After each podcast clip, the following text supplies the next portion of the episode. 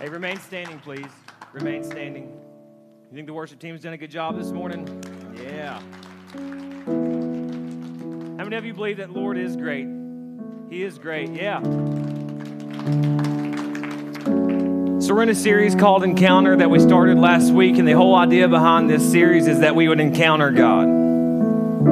So, if you're here this morning, you don't believe, or you're skeptical, or you doubt, or maybe you've been hurt by the church, or whatever it may be, I want you to know that you're in a safe place where we will meet you where you are. We're going to judge you, not going to condemn you. You're welcomed here. And, and what we know is this is that it does not matter how good the experience is here. I mean, we want you to have a good experience. We want you to be oohed and awed by the lights. We want you to feel the, the I like to feel the bass kick in my chest when he's over there driving that thing. I want you to feel it. But listen, if you don't feel the presence of God, it is in vain. It means nothing. So this morning we're in part two of Encounter. And we're just looking at different encounters of Jesus and God throughout the whole Bible. We're in John chapter 4 this morning, verse 1. It says, When Jesus knew that the Pharisees he was making, excuse me, when Jesus knew that the Pharisees heard he was making and baptizing more disciples than John, verse 2. Though Jesus himself was not baptizing, listen, this is interesting, his disciples were. That's, listen, not getting the whole truth has never stopped a religious person from spreading a rumor. Amen? I mean, they weren't even right. And they were still ticked off. Verse 3. It says, He left Judea and went again to Galilee. Verse 4. Now hang on to this. He had to travel through Samaria. Verse 5. So he came to a town of Samaria called Sychar near the property that Jacob had given his son Joseph. Now, if you don't understand what's going on, don't get lost. Basically, it's just a geographical reference, okay? Just a geographical reference. Uh, verse 6 Jacob's well, literally a well, it's a well that Jacob from the Old Testament had dug. Jacob's well was there, and Jesus, worn out from his journey, because not only was he fully God, he was fully human. He understands what you're going through this morning. The Bible says that he was tested in every way, but he did not sin. So you can trust his perfect love, that he knows what you're going through. He's not a God that cannot relate to us. Jacob's well was there, and Jesus went up from his journey. He sat down at the well. It was about six in the evening, verse 7. A woman of Samaria came to draw water. Give me a drink, Jesus said to her. For his disciples had gone into town to buy food. How is it that you, a Jew, ask for a drink from me, a Samaritan woman? And don't, don't, the Samaritan woman asked, don't answer this out loud, but I'm wondering this morning if you've ever felt like this Samaritan woman, why would God have anything to do with me? Why, Jesus, would you want anything to do with me as messed up as I am? For Jews do not associate with Samaritans, verse 10. Excuse me. Pull up the, the uh, title slide. I want to take some time this, mo- this morning to talk with you about the idea of a divine appointment. Now, I believe everybody that's here this morning, whether you believe, whether you're a lifelong Christian, no matter what side of the spectrum you find yourself on, I believe God has a divine appointment for you this morning to encounter Him if you'll receive it. If you'll receive it, let's just go ahead and celebrate in advance. Amen. You may be seated. You may be seated. Thank you, worship team. You sounded good this morning. You sounded good this morning. Hey, you do realize that someday, for those who will be in heaven, it says that that's what we'll do is worship all the time. That'll be incredible, right? That will be incredible. How many of you like to take road trips? You like to go driving? I mean, and not even just like necessarily, you know, like a two day road trip, but you like to just get in your car sometimes and go for a ride. Anybody like to do that?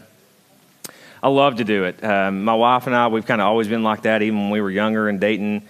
Um, we just like to take on just little, you know, trips. The, in fact, last weekend, my wife was doing something and, and I had my kids, and uh, we just went riding. We went out by North Dam and, and just to some local spots, and like no, we had no destination in mind.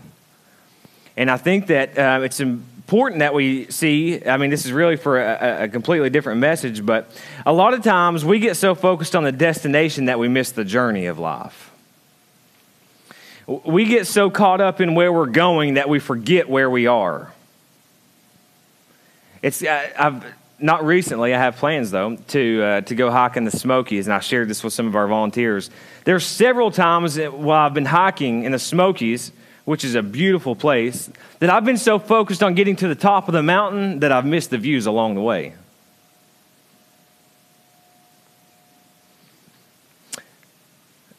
What we're seeing this morning is that Jesus was on a journey and there's a couple things that I find that are really interesting about this. Just like many of you like to travel and, and take rides and go places, uh, especially like if we're going somewhere um, and there's a scenic route, we'll a lot of times take the long way just to view it.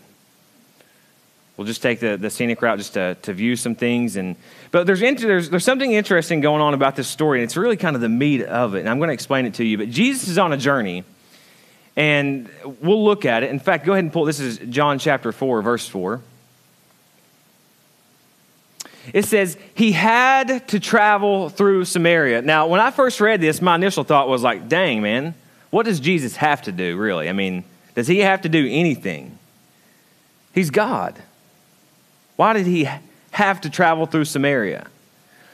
Well, I've got a map, the best one I could find, I want to show you. Do you see Judea down here at the bottom? Yes, Pastor. No, Pastor. The top, you see Galilee. Jesus is in Judea and he's traveling to Galilee. Right in the middle, you see Samaria. Now, you don't have to be very smart or have a bachelor's degree to know by looking the quickest and shortest route to Galilee is right through Samaria. Yeah. But here's what's interesting about that. Is during this first century, Jews did not associate with Samaritans at all. In fact, they despised them. They called it the hated land. They thought it was disgusting. And they would do anything they could at all cost to avoid going that area. So this is what they would do. You see Judea, and if you go to the east, to that Perea, and then I need a little laser light, but right in between the P and the E, you see like this, these, these travel lines going up, the gray dotted lines. You see they go up to the Decapolis. Decapolis stands for 10. It's 10 cities. It was a Gentile area. But right in between that is what we see is like a river. It's called the Jordan River. Anybody ever heard the Jordan River? So what they would do is they would go east of Judea and they would follow along the bank of the Jordan River all the way up towards the Decapolis, and then they would head west back into Galilee just to get around that land. But it said Jesus had to travel through Samaria. And one thing I'm grateful for this morning is that Jesus will go places that nobody else wants to go to reach people that nobody else wants to reach. Aren't you glad for that? I mean, basically, I'm a Samaritan this morning. You're a Samaritan. I'm so grateful that Jesus will take what appears to be the quickest route, but really it's because he's got a divine appointment. See, what I'm trying to say this morning is maybe you've been some places that were less than desirable, but it's got you to right here where you are in this seat at this very moment, and I believe that God's got a divine appointment for you. Take us back to verse 4.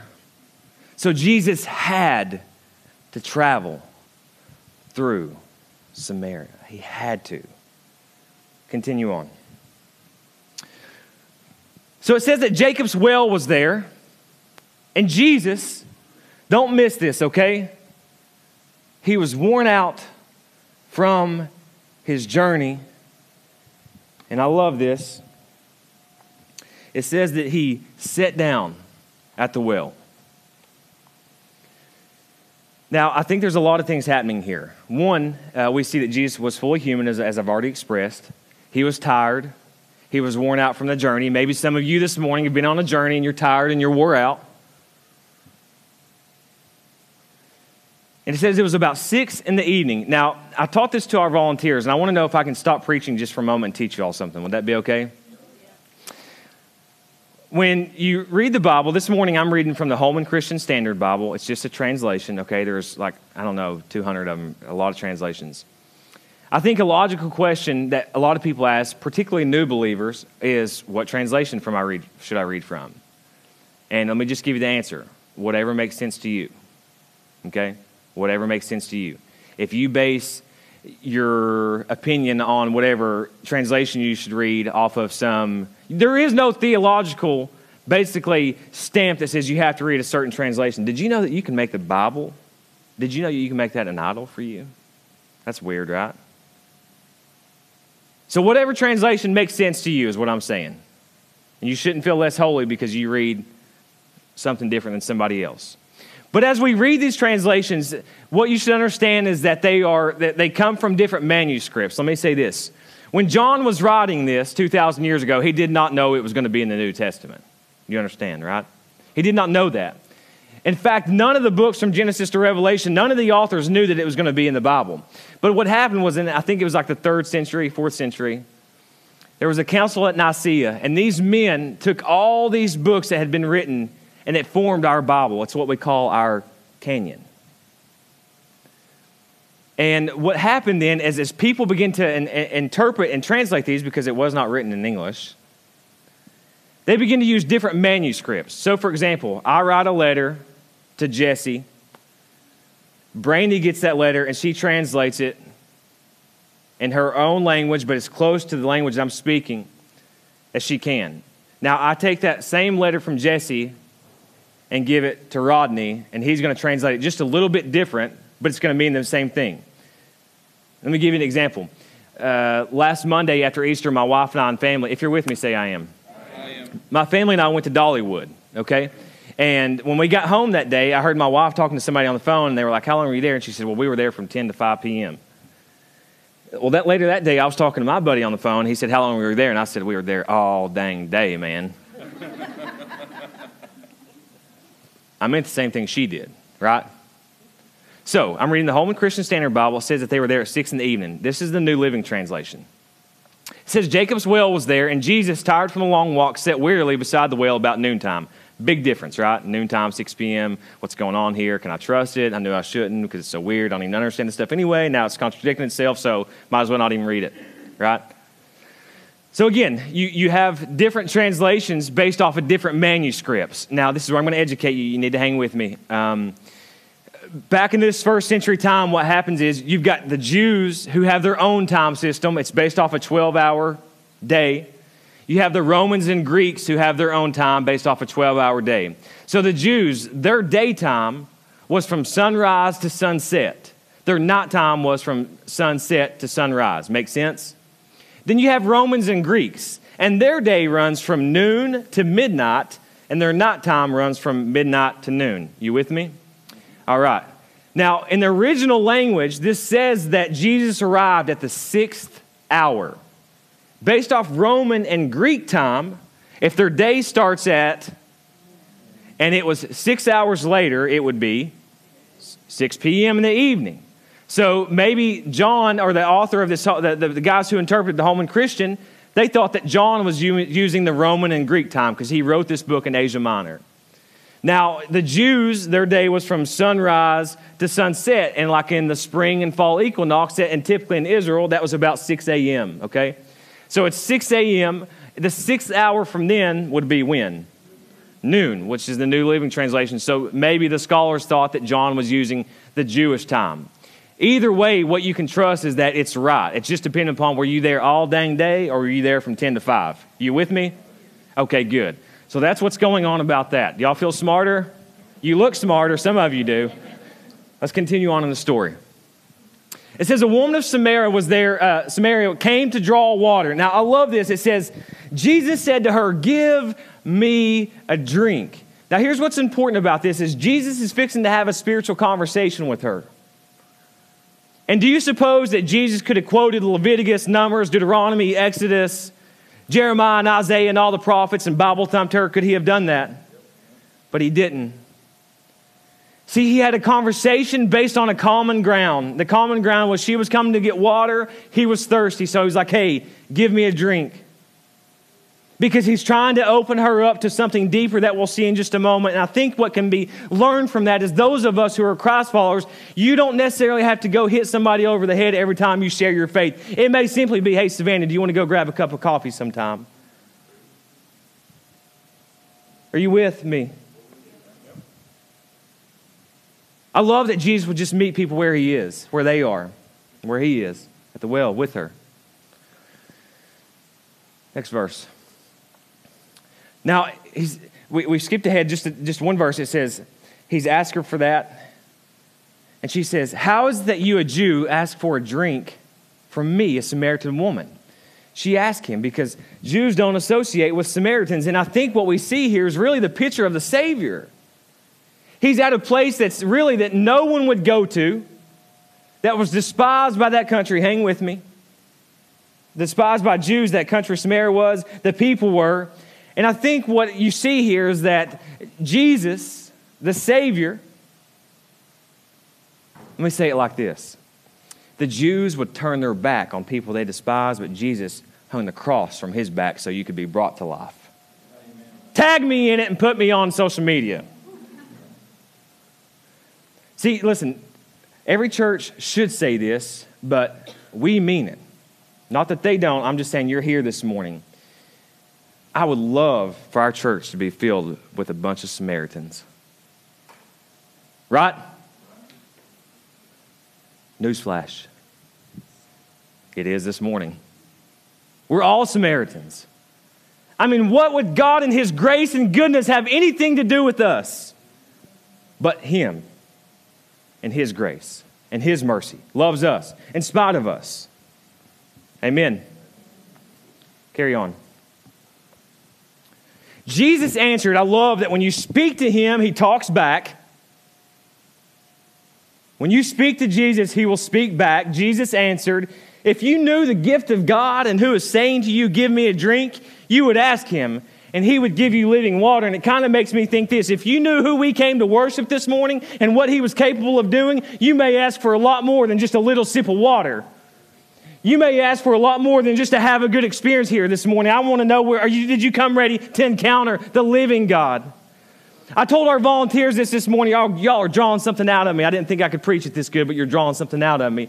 I told our volunteers that this morning, this was more important than last Sunday, and this is why. You say, Pastor, how can that be? It's Easter. Well, Easter is a great day. Every Sunday is a good day. And we celebrate the resurrection last week. I don't know if I want to stand up or sit down or crawl like a crab. I'm not sure, so just hang with me. But last week we celebrated the resurrection, and that's praise God for it because without it, our faith is in vain. It is central to our faith. If he did not raise from the dead, this means nothing. But let me tell you why this morning is more important. Can I just be really, really honest with you? Who all was here last week? Let's celebrate if you thought it was awesome.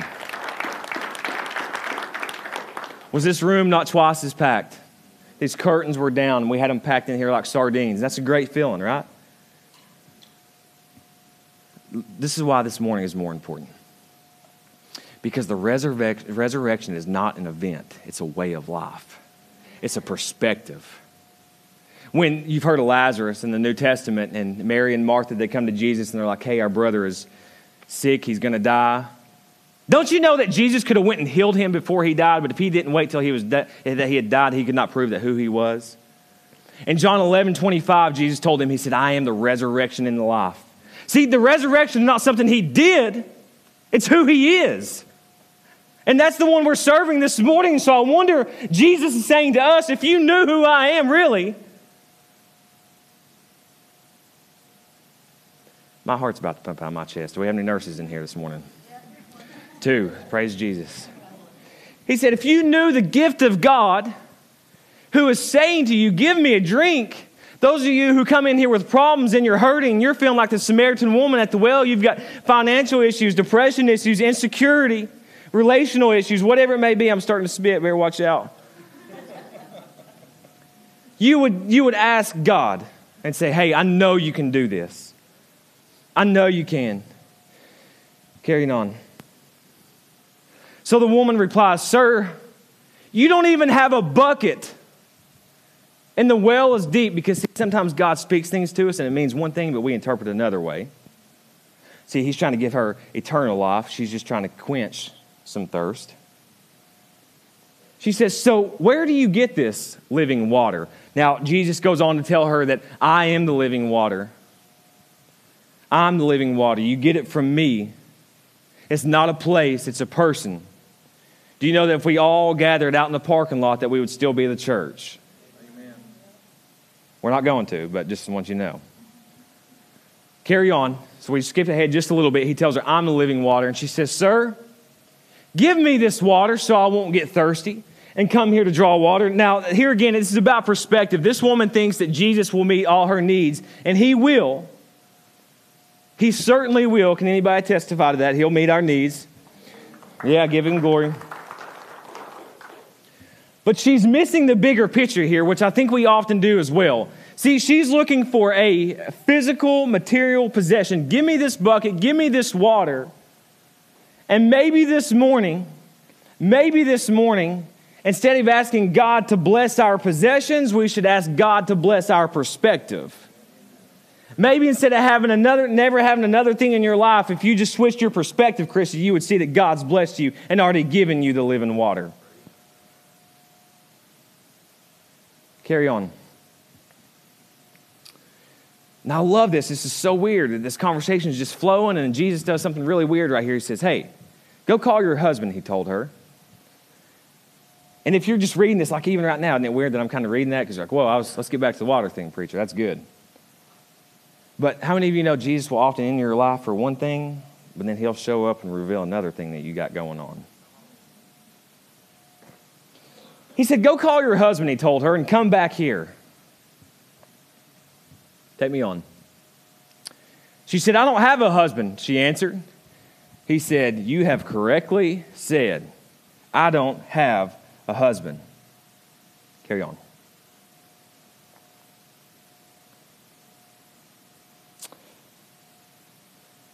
For you've had five husbands, and the man you have now is not your husband. Let's, can we just be honest? Let's take away the church mask and let's just be real. This lady's been married five times. Now she's with another man. And let's just be honest. Can you think of a couple words, and I hate to even make you think this way in church because I'm your preacher, but can you think of a couple words that our society would call a woman like this today? You know it. But Jesus, in his goodness, had to travel through Samaria to meet this woman because she had a divine appointment with the Savior. See, everything you've been through in life, I don't want to get philosophical and really weird and all that blah, blah, blah, blah stuff. But the reality is, you've been some places, you've been on a journey, you've been at the well where it's dry, and for whatever reason, whatever reason, here you sit this morning. Call it coincidence. You came with a friend, you randomly decided to come. God has a divine appointment for you. I asked you before I started preaching if you would receive it. And a lot of you clapped your hands. And I want you to know that you're in the midst of the meeting with the physician right now. You're in the midst of it. He said, For you've had five husbands, and the man you have is not your husband now, which indicates that she's doing everything that she shouldn't be doing with this man. Not only, listen, would our society call her something? I shared this with our volunteers. Could you imagine this morning if instead of me coming out to preach, I was like, Hey, I want you all to meet Storm. She's been married and divorced five times. She's got some guy that comes over on the weekends. She's going to be preaching this morning. What would y'all think? Probably wouldn't see you next Sunday. but aren't you glad that Jesus chooses who the world rejects? She was an outcast in that society, she would have been today. But she had a divine appointment with the Savior because Jesus had to go there. Now, listen, hang with me, hang with me. I want to go back to a verse that we've already read that you may have thought meant one thing, but I think actually means another. So take us back to that. Verse 11.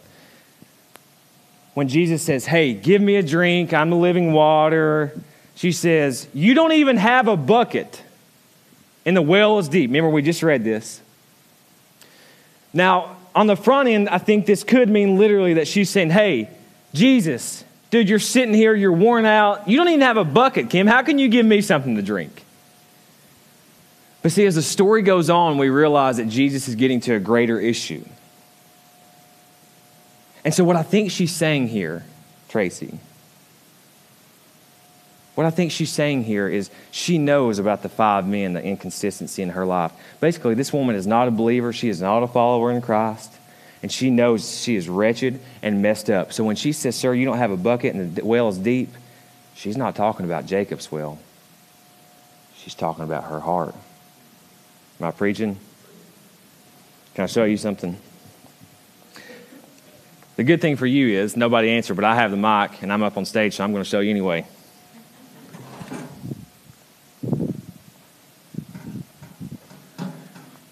She said, You don't even have a bucket, Jesus. This is our offering bucket. Pretty cool, right? I think we bought them at Lowe's, took the handles out, and threw some stickers on there. We're fancy around here. She said, You don't even have a bucket. And what's interesting is this is she knows. She knows that to get to the bottom of her well, you got to go deep because it's messed up, it's scarred, it's sinful, it's hurting, it's regretful, it's shameful, it's guilty. And interesting that she would say, You don't have a bucket. What she's doing there is labeling the ability to get what she needs with something. Here's our offering bucket that we passed around a little while ago, which I hope you generously gave to, by the way. But a lot of times, listen, when your life's messed up, you think you need a bucket to fix it. So, a lot of times, what you'll do in your spiritual life in order to get right with God is now I'm just being honest, don't get mad at me. I know I'm afraid I'm going to lose you after I say this, but this offering bucket will come by and you will just tip God because you want to be right, you want to get your bucket right. If you got the right bucket, you fill that, you tip it, you're good, your bucket's good. This bucket also represents our church, so you feel like if you could just come to church this morning, check it off your list that me and God are good now. I was close. I didn't make it last Sunday, but I'm here this week, Jesus. You feel like your bucket's good. We're always looking for something to replace someone. Hold this for me. I'll just sit that down there. Now, we all have different buckets.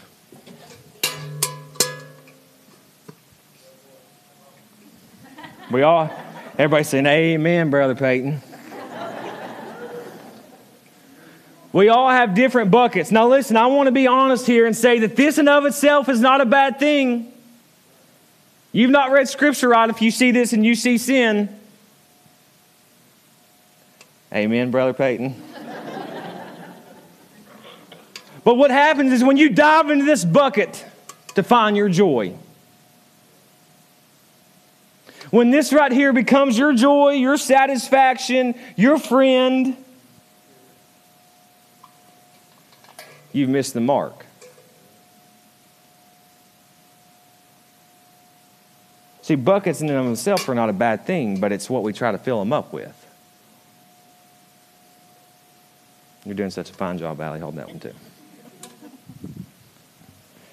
And then some of us, listen, when life starts going to hell, we grab big buckets. And so we throw a little bit of church in here, throw a little bit of prayer in here, throw a little bit of scripture in here, a little friendliness. Instead of being so dramatic and drama queen on Facebook, you post something kind of friendly. I see your post, man. Just because I don't like it or love it, don't mean I don't see it. I'm all your pastor's always watching you. And we get this big old bucket. And what's interesting about this one is it's, it's got a little kind of rough spots around it, kind of like us. The edges a little rough. But it's got this glossy look to it. And we feel like, hey, if people can just see the outside of my bucket, they don't know what's going on. I got a big mess in here, then I'm good to go. Can I be honest with you? I would rather be in front of someone who is wretchedly broken, drug addicted, pornography wasting money on than someone who would sit here and act like your bucket's fine. I mean it. Give God, may you, and I mean this, you hear this prayer. God, may you give me a church to lead of Samaritans, for I am one. if you've never had a problem in your life, I probably won't be a good pastor for you. But if you enjoy looking at somebody with pretty eyes that can preach pretty good, well, woo! I can fill your bucket up. See, what I'm saying is this this lady, I don't everybody laughs when I say stuff like that. I don't ever get any amens when I say it, but I laugh. See, what I'm saying is this that day that lady was looking for a bucket. Maybe this morning you come to fill your bucket up, but you do not need another bucket. You need a new well. You need some of the living water. You need some of the living water. And Jesus told her, Hey, if you know who I am, not only would you ask, but you'd take it. He's ready to give it to you this morning. Here you sit in the doctor's office, the divine appointment, and he wants to know will you encounter him? Will you let him encounter you? And needless to say, I mean, who was it that had to go through Samaria? Jesus? Yeah. So what we see then is this is that it was Jesus' choice to go there to meet a woman he knew would be there. She had no idea, and I'm just going to preach and say this too while I'm thinking about it. This lady, what she was doing was her daily routine when she encountered him. See, a lot of times we feel like we have to be at these extraordinary places, these great conferences, or in these deep Bible studies, or on the mountain up in the Smokies, which is a great place to be. But what I'm trying to tell you is that for you to really encounter God, you just keep doing your same routine that you do every day. Sometimes there's power in the same. Sometimes you don't need to change things, you need to change your perspective, Greg. She was just doing what she did every single day when she encountered Him. Like we're always looking for a moment it's just in the day to day things.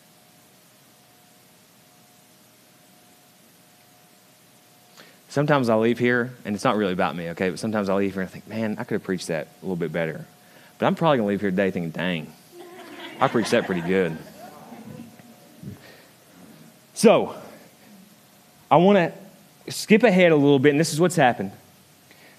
Jesus is beginning to tell her everything about herself because Jesus knows everything about you. And here's what's great. As she's sitting there talking to him, she says, Hey, I know that you must be a prophet, but there's one, the Christ, coming, and he's going to tell me everything. And he said, Woman, I am he. You're looking for something this morning, but Jesus is the one. Jesus is the one. And what happens is this. So listen, this woman encounters him. I'm almost, I'm getting ready to end. This woman encounters him, and not only does it change her life, Read the story with me. This is John chapter 4, verse 39. Now, it says that she goes back to her village. It says, Now many Samaritans from that town, listen, believed in him because of what the woman said when she shared her testimony. Hey, can I just, let me give you a little education really, really quickly. When Jesus calls this woman to go back to this town, did you know that she was the first woman evangelist to Samaria? My ladies in here, if you're wondering, can God use you? You better believe He can. Can women preach? She did. Did you know on the morning of the resurrection, the first person that uh, got the news of his resurrection was women? And he said, Go tell, go tell the men. My ladies, you ought to be jumping up and high fiving me right now. I'm being serious. There is no gender favoritism with God. The whole, listen, the whole Easter story hinges. I'm spitting again, Savannah. Watch it. I'm going to go down here and try to get Reagan.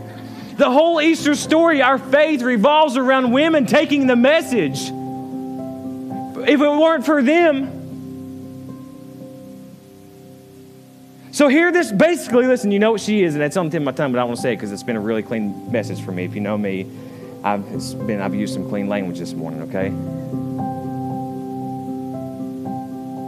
But Jesus meets this woman, and he calls her to be the first evangelist to this region. Her, messed up, screwed up, dirty. Now, listen, many Samaritans from that town believed in him because of what the woman said, because faith comes by hearing the word of God. You've got a story to tell.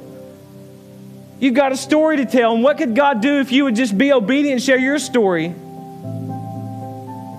Listen, it's your story. You don't have to compare it to somebody else's. Always, my story is one written with drugs and alcohol and sex, drugs, rock and roll. And I meet some people sometimes they're like, oh, that's not really my story. Well, why don't you give God glory for it and go tell somebody what God kept you from? Now, many Samaritans, I'm going to get to. Who thinks I can get to this verse this time?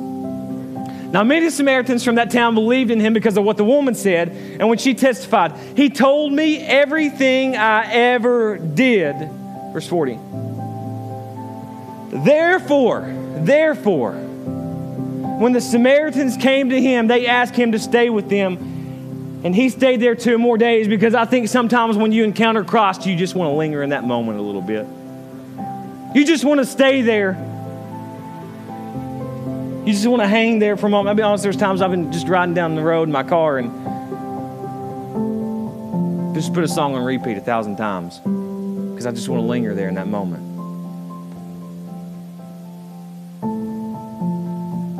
Hey, Jesus was there one day, he stayed two more days. Jesus rose on the third day. Three is the number of completion and perfection. Verse 41.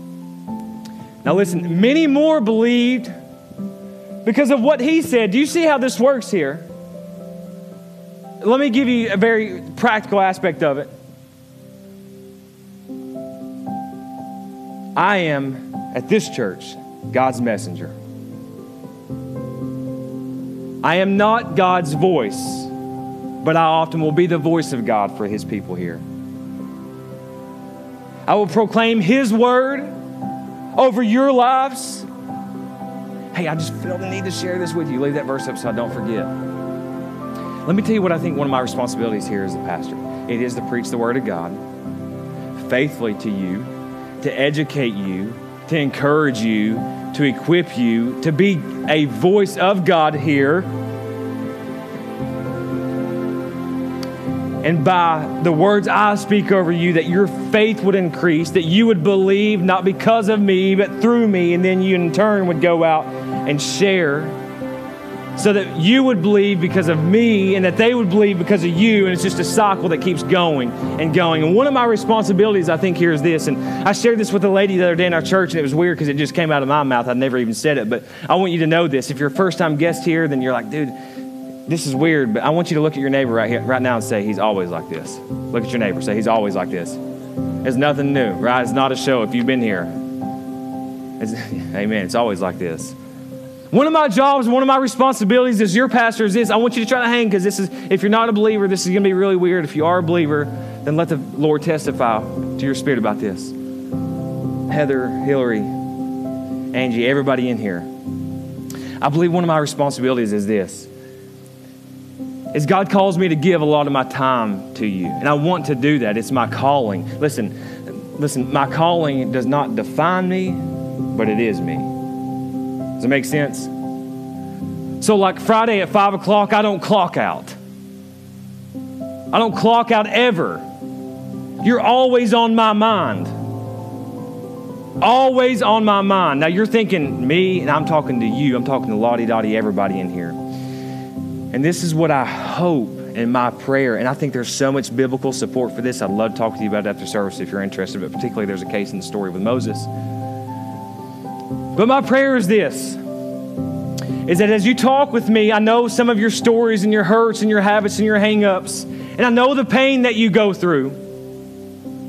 And so my prayer is this is that there may be days I know that you struggle with it more than others, but my prayer is this as I pray for you as your pastor over you, basically trying to intercede before you, before God with you and over you, is that I would be this.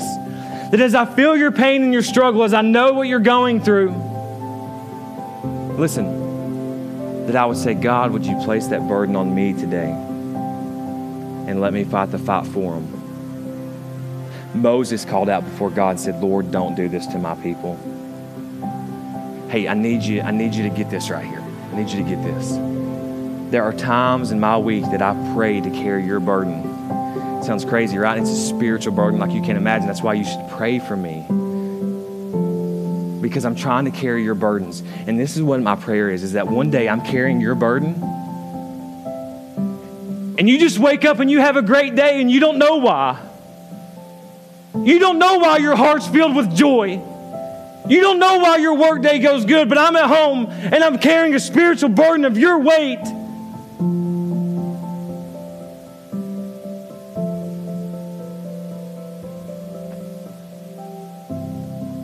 That's my job.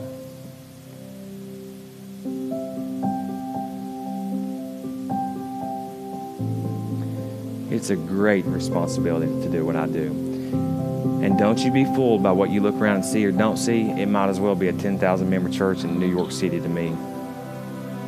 It's a great burden. And I'm just like you as a thing, though. I'm not supernatural. I'm just God's called man for this church.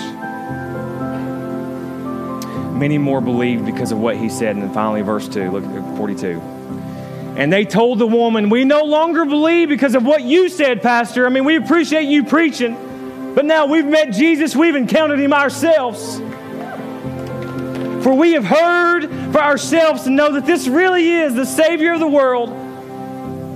He's got a divine appointment for you this morning. I'm wondering, have you been here the whole time? Have you encountered him? Do you know that he is still here right now in this moment? Just throwing, listen, I know when the music's good and I know when the Spirit's here. Don't confuse the two. But this morning, the music was good, and now the Spirit is amongst us. And I'm going to call you to respond. Just hang with me two more minutes. This is what I want you to think about. If you're here this morning and you feel like the Samaritan woman, don't, please don't leave this moment. Don't leave this moment.